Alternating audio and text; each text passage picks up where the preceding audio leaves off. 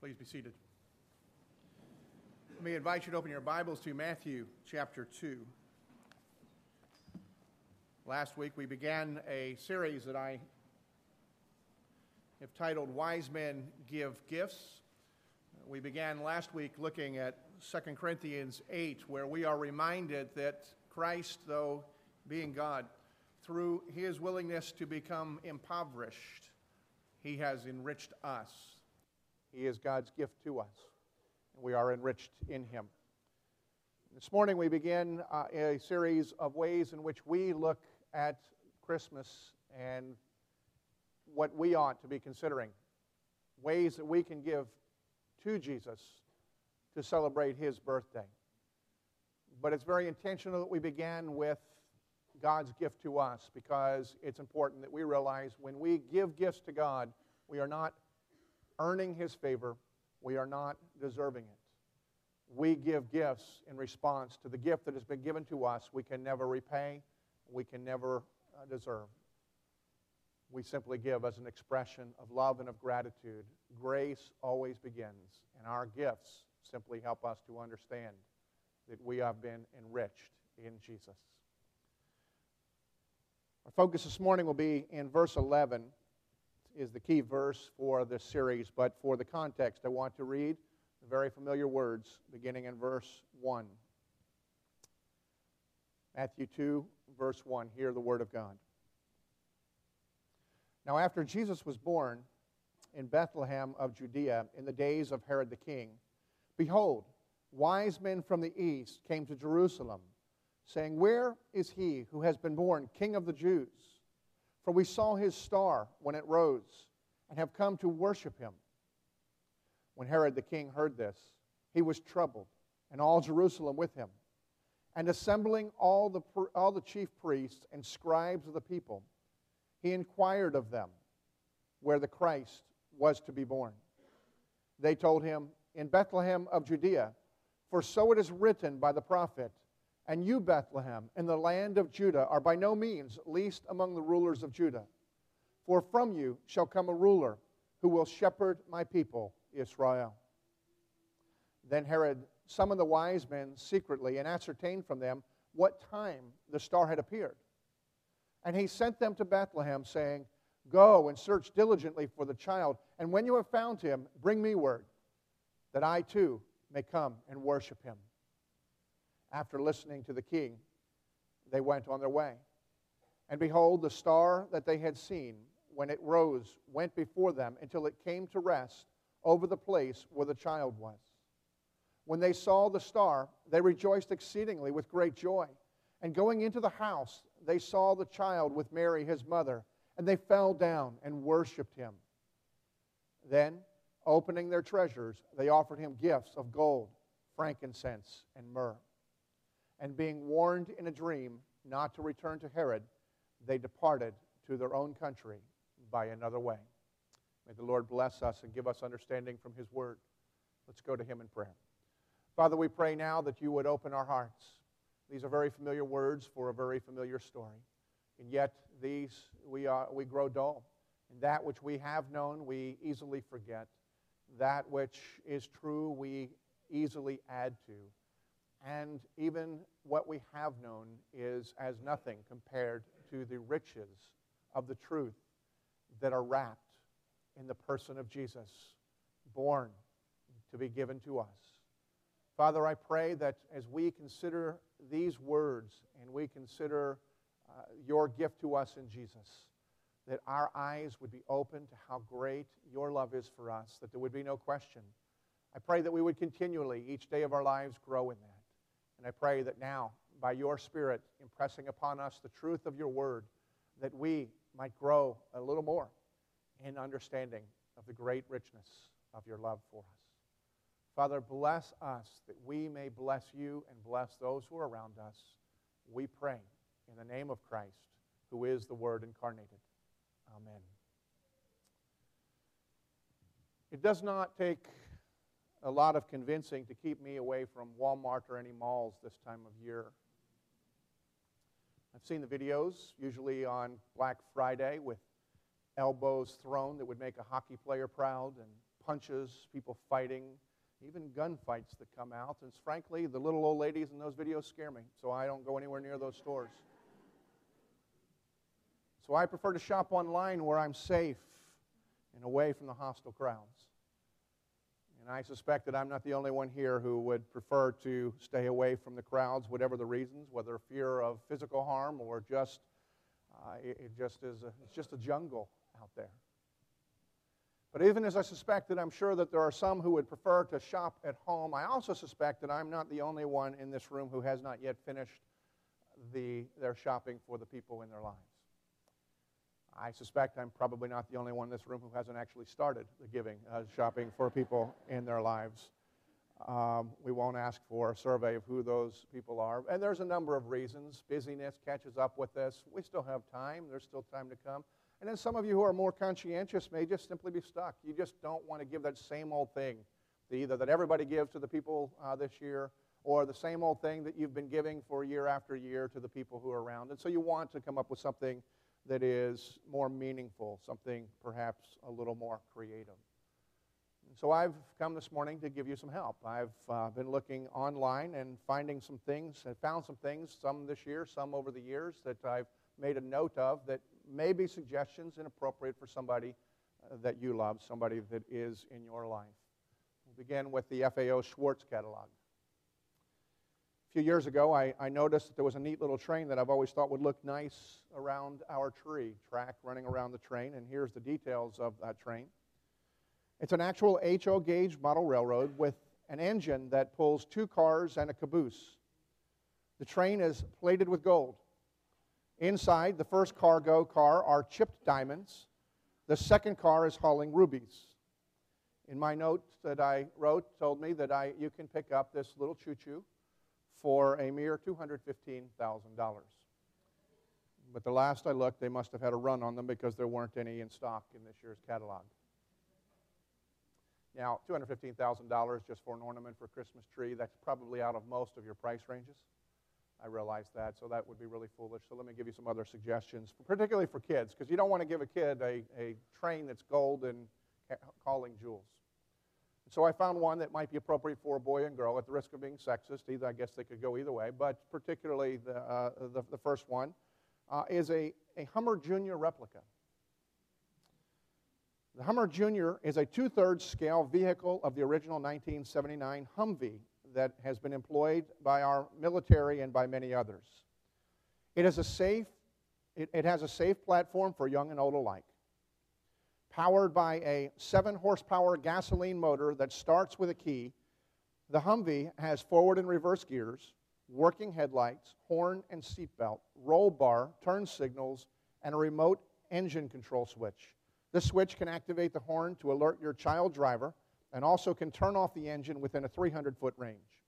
This vehicle all, uh, features an auxiliary brake pedal on the passenger side for training purposes. And the good news is the batteries are included. And this can be yours for your child for a mere $15,000. But the bad note is that it comes directly from the factory, and so you need to give them three weeks for delivery, so you will be a little bit late if you're going to be ordering one today. Now, for if your daughter is not really into the, that kind of stuff, uh, I did see that there was a dollhouse that was to be auctioned by Sotheby's. Here's the note a dollhouse donated by a 10 year old child and decorated by seven New York interior designers will be among offerings at an annual art and antiques auction at the Irvington Institute for Medical Research at Sotheby's. The six room dollhouse, a southern colonial frame house with a porch, measures 40 inches wide, 16 inches deep, 28 inches high. It has become an exquisitely detailed showcase for seven decorating styles. Each room has been given a name. On the southern comfort porch, designed by Charlotte Moss, are, t- are a tiny copy of Gone with the Wind, a pair of reading glasses, a chaise lounge, and a lemonade pitcher. The Yellow Dining Room by Stephanie Stokes has sterling flatware, crystal glasses, a chandelier, and a doll wearing a green satin evening dress by Anna Poma and Cartier gold necklace. In the dressing room, Justin Baxter's theme, After the Ball, is accented by an Albert Capraro pink silk dress flung over a screen, a miniature playbill from Phantom of the Opera, and a vase filled with real miniature pink roses with inch and a half stems. Almost every dollhouse is functional. Uh, every, everything in the dollhouse is functional. Doors open, lamps light. Even the jack in the box in the Victorian nursery pops up. The nursery, designed by Barbara uh, Epifanio of Mark Hampton Incorporated, also has a rocking horse, white wickered furniture, and dolls made in England. John Stadelia's Venetian library has a fireplace of false marble, a harp, and a Christmas tree with plenty of presents. The trellis bedroom by Cindy Stebbins of Noel Jeffrey is draped in luxurious cream colored satin. Ronald Grimaldi of Rose Cumming uh, found floral upholstered chairs, uh, uh, found floral upholstered chairs and Tiffany styled lamp for the Victorian parlor. Auctioneers expect the dollhouse to sell for somewhere between twelve and fifteen thousand dollars, but they say that even at this price, it's a steal. So if your little girl is looking for something, so now I get again that's may not be in your budget this year, and so I don't want you to feel bad. There are a couple of other more reasonable things that uh, won't, the descriptions aren't quite as elaborate. One is a, a, uh, a crystal Pez dispenser set, set of four, for merely $175. So you have not just the Pez and candy, but you can get your candy in fashion because it's out of pure crystal. Now, you also have a gold plated slinky for every child. That one that goes for a mere $100. Not just the cheap slinky that you can get, not the plastic ripoffs that they, they give. This one is made of gold. You take them to the store, you escalator, have fun for years to come. There are a number of gifts for a number of people at a number of different prices. If you look hard enough, you can find almost anything. But the primary question we need to ask ourselves is what is it that we get the one whose birthday it is that we actually celebrate? I mean, party favors are reasonable. Anybody who throws an elaborate party, usually the people who come and celebrate, they get something and they go away, and that's nice. It's a nice, those are parts of a nice party, but it just somehow seems inappropriate to have a party where everybody gets a gift except for the one whose birthday we're celebrating. I'm not an etiquette expert, but I, I suspect it violates some etiquette somewhere. I mean, that's just seems to, there's got to be a rule somewhere written that if you're coming to a birthday party, you should at least honor the one whose birthday.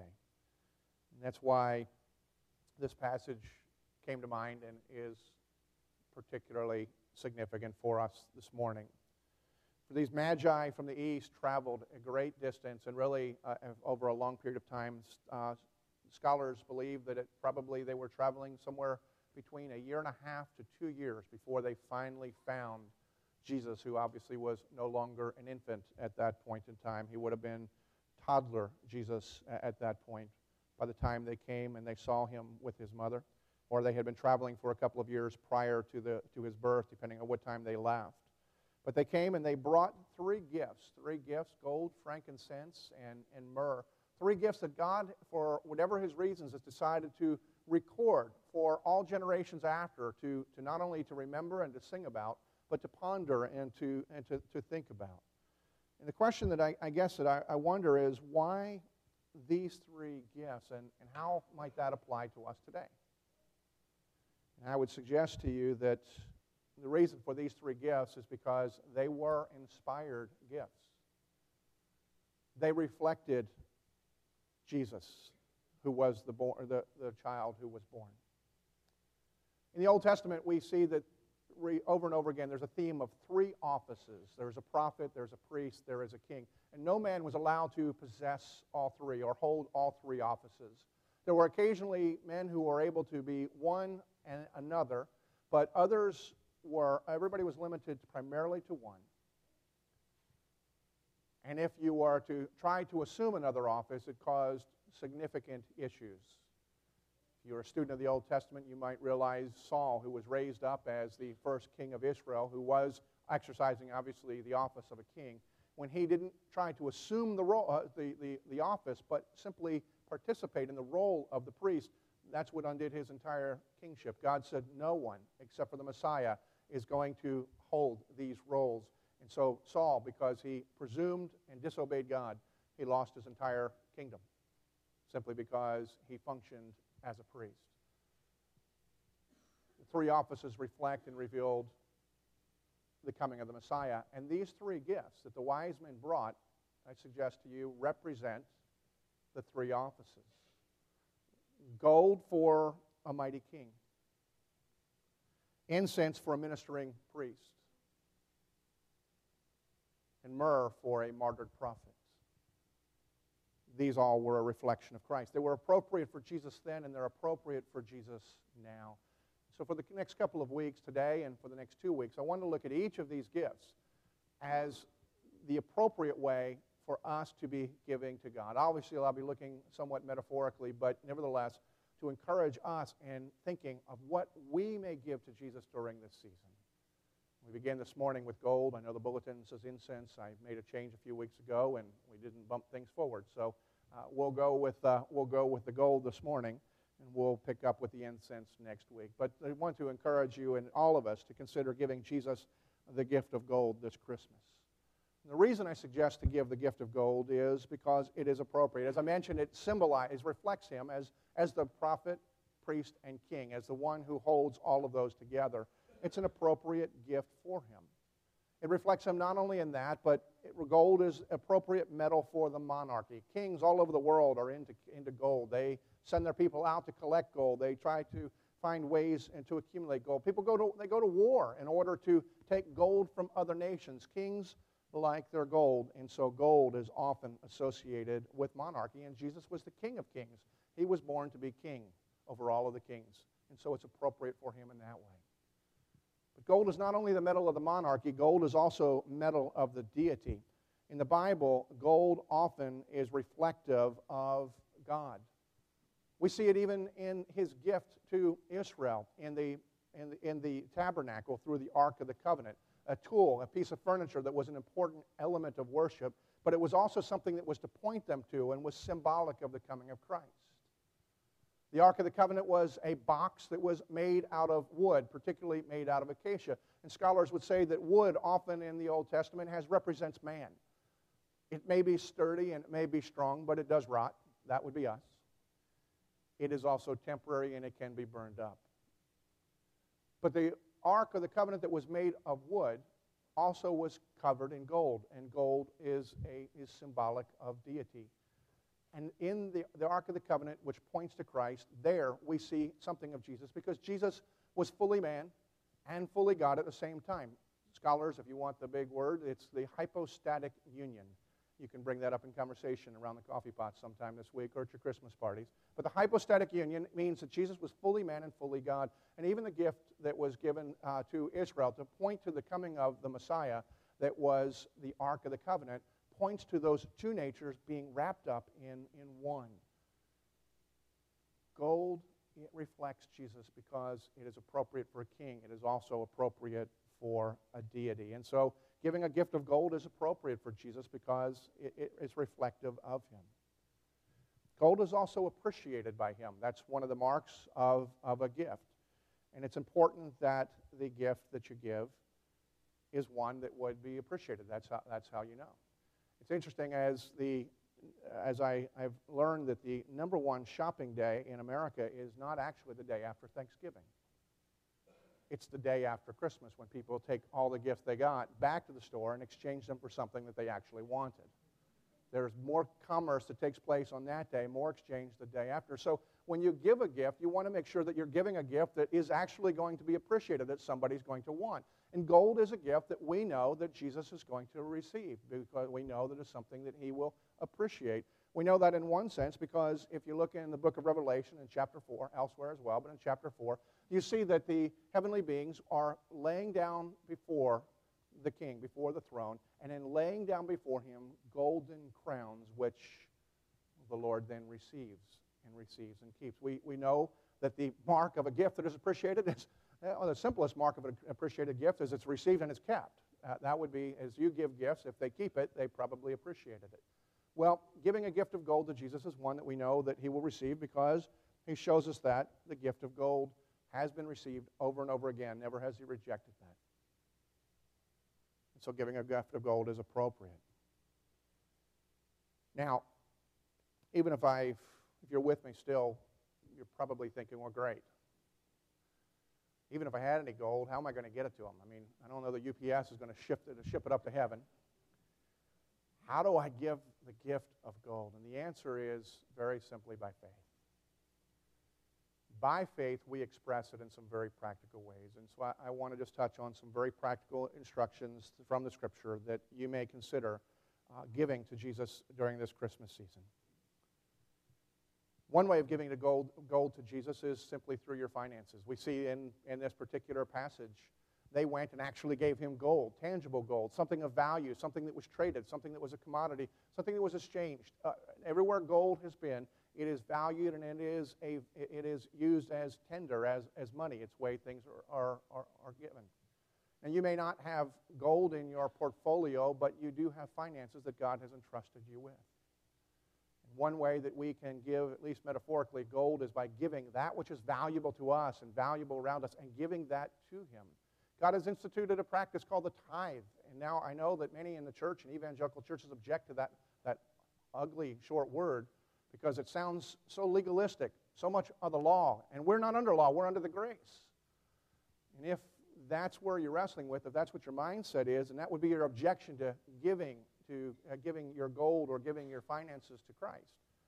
I, I want to just have you consider a couple things. In one sense, if you're saying that the, the tithe is just an Old Testament concept and we, we live a New Testament faith, I, I want to suggest you're right in one sense.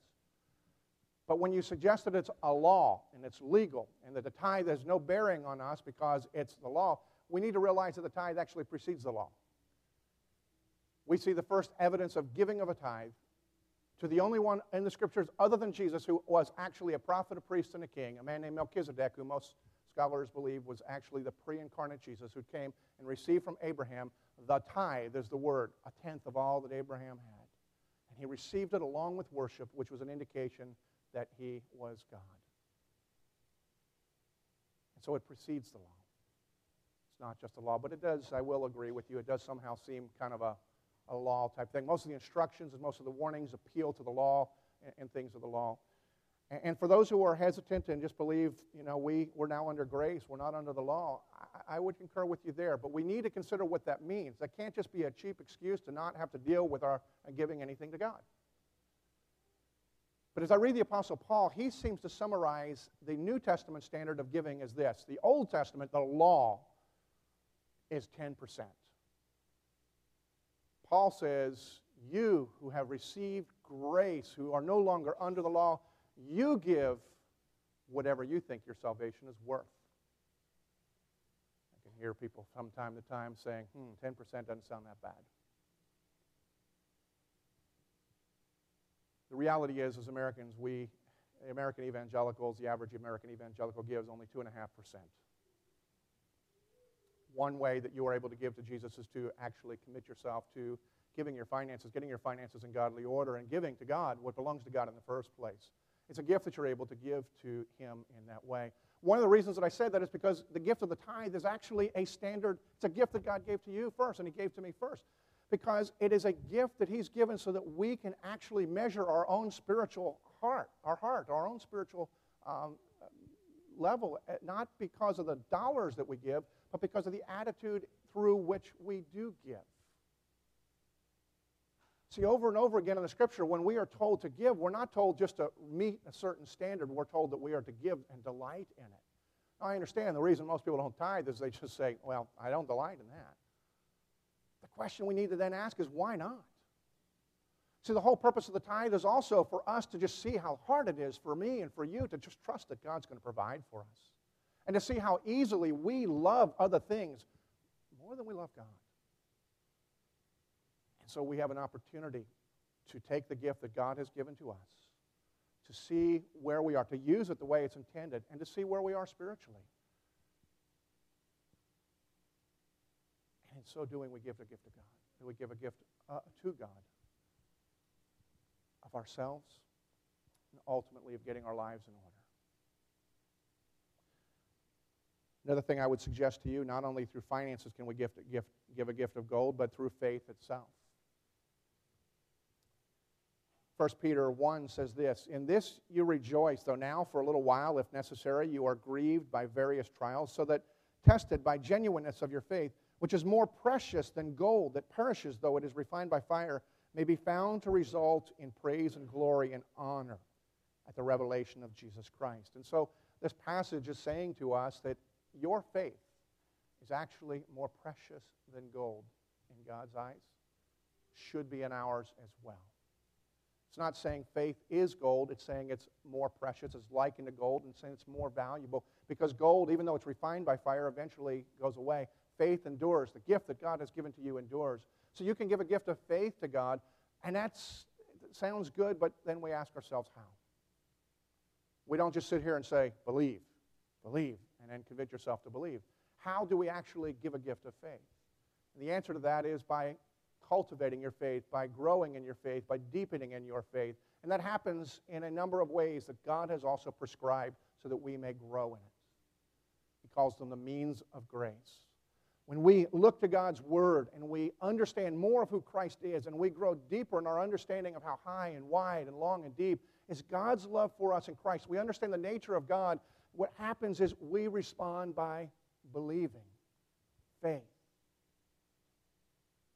we spend time in fellowship with God and praying, not just for our laundry list and for the things, the litany of things that we want, but just communing with God, the power of His Holy Spirit, who is the one who gave us the gift of faith in the first place, cultivates and stimulates faith. It deepens and it grows.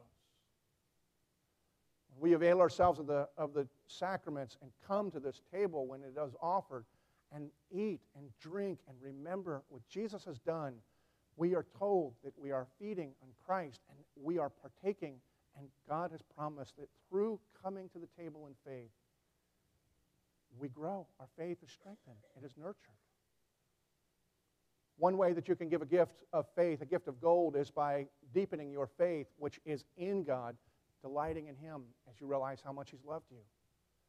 In doing that, God says, This is a delight for me, this is a gift. The third way you can do this is through fellowship. In Revelation 1, I won't turn there, but there is a picture of John's vision of what is taking place in heaven. And one of the visions that John has, he sees seven golden lampstands, and these lampstands reflect the individual churches that he's about to write letters to. But corporately or collectively, they represent Christ's church as a whole. The gold represents the church. The church is composed of all of God's people that he has called from every place on earth, every generation. It is just a full congregation of the elect. John says, in that vision, in the midst of the seven golden lampstands, is one as the Son of Man. Jesus is in the midst of his church, in the fellowship of his people. And so, one way that you can give a gift to Jesus for his birthday, for Christmas, is simply through fellowship, not just in this church, but in any place where Christ is honored and celebrated, where God's people are gathered. Jesus' prayer for his people was they would be one as he and the Father are one. And so that we are gathered together and are one. And in addition to that, Jesus is, according to John's revelation and Jesus' declaration as well, that Jesus is in the midst of his people. And you give a gift to Jesus by gathering, intentionally gathering where Jesus is with others of his family. Those of you who have adult children, you understand this. What greater gift could your children give to you this Christmas than to gather together with you? Have the whole family together, whether it's at your place or some other place that you've designated, that everybody who may be scattered all over the country or all over the world in some of your cases would come together, even if it's for a day. What tremendous delight that brings you. It brings our God, our Father, and Jesus the same kind of delight, maybe even more as you give the gift of gold by being part of the golden lampstands, committing yourselves to being in the fellowship of his church. One more. It's not only through finances, it's not only through developing your faith, and it's not only through fellowship, but also through fruitfulness in your life. 1 Corinthians 3.12 tells us good works are likened to gold. 1 Corinthians 3 uh, tells us this. For no one can lay a foundation other than that which has been laid, which is Jesus Christ. Now, if anyone builds on the foundation with gold, silver, precious stones, wood, hay, or straw, each one's work will become manifest, for the day will disclose it, because it will be revealed by fire, and the fire will test what sort of work each one has done. If the work that anyone has built on the foundation survives, he will receive a reward. If anyone's work is burned up, it will suffer loss, uh, though he himself will be saved, but only as through fire. And so we see that the different kinds of work that we do, some of which are considered to be as gold. By your doing things in the name of Christ, for the sake of Christ, doing good works in response to the grace that you have been given, you are giving a gift of gold. That is the fruitfulness in your life. Along with that, another aspect of fruitfulness is good words. Proverbs tells us this Proverbs 25 A word fitly spoken is like apples of gold in a setting of silver. Like a gold ring or an ornament of gold is a wise reproof to a listening ear. So, fruitfulness comes by our deeds and by our words. You can give a gift of gold to Jesus this Christmas by committing yourself to serving others around you and by being willing to speak truth and love to people both who are believers and unbelievers alike. God says these are like gifts of gold. These gifts of gold are things that Jesus will receive, Jesus will appreciate, they reflect Jesus. These are things that you and I can practically give to Him. But I am aware that there are certainly some around us who are going to say, "Yeah, silver and gold have I none. My finances, I don't, I don't. I, I'm just getting by, if that." Faith, it's not strong. Fruitfulness, my fruitfulness, uh, my good works are, aren't really so much gold color as rust. I just don't have anything. Brings us back to Christmas to begin with.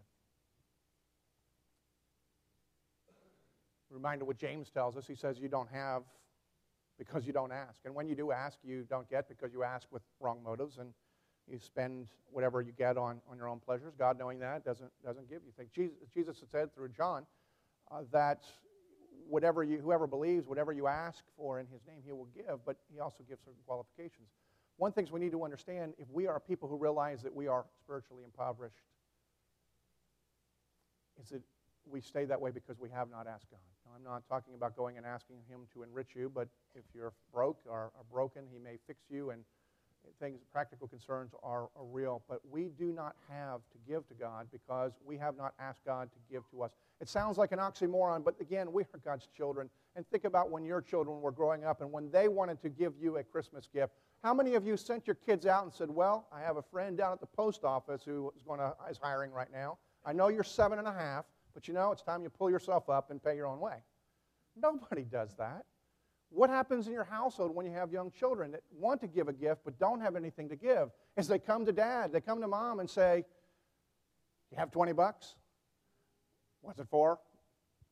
If it's for me, I give more. That's uh, anyway. That's uh, sure. I'm generous with my children when they're going to buy for me. But anyway, that's. Uh,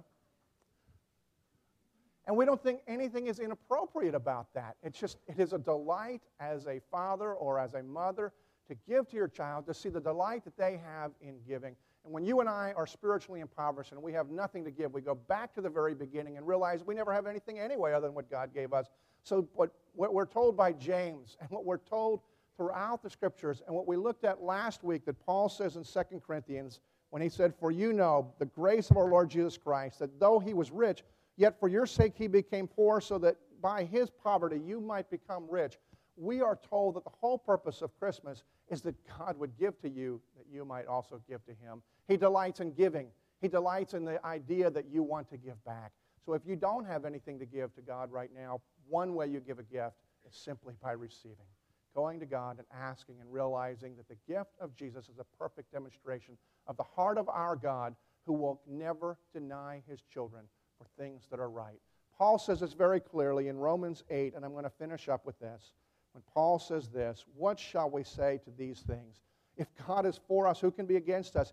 He who did not spare his own son, but gave him up for us all, how will he not also with him graciously give us all things? The issue is not how you can accumulate stuff, but God will invest in you and he will enrich you that you may give back to God, and your delight and God's delight become intertwined. Christmas is God's initiating of the whole thing by giving God giving to you the gift of Christ, through whom you have been enriched, to whom we must commit our lives and give gifts of gold. And when we realize that we have nothing to give, it turns us back to God in the first place, where we humbly come and depend on Him. And when we see His graciousness and generosity all over again, our hearts can do nothing but bow down and give thanks and rejoice at the abundant love that we have only scratched the surface to understand. Give God a gift of gold this Christmas and realize how much you are enriched. Let me pray. Father, we thank you for your gifts to us in Jesus.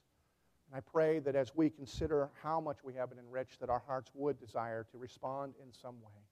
I pray that you would bless us, that we may bless you, and we may bless those who are around us.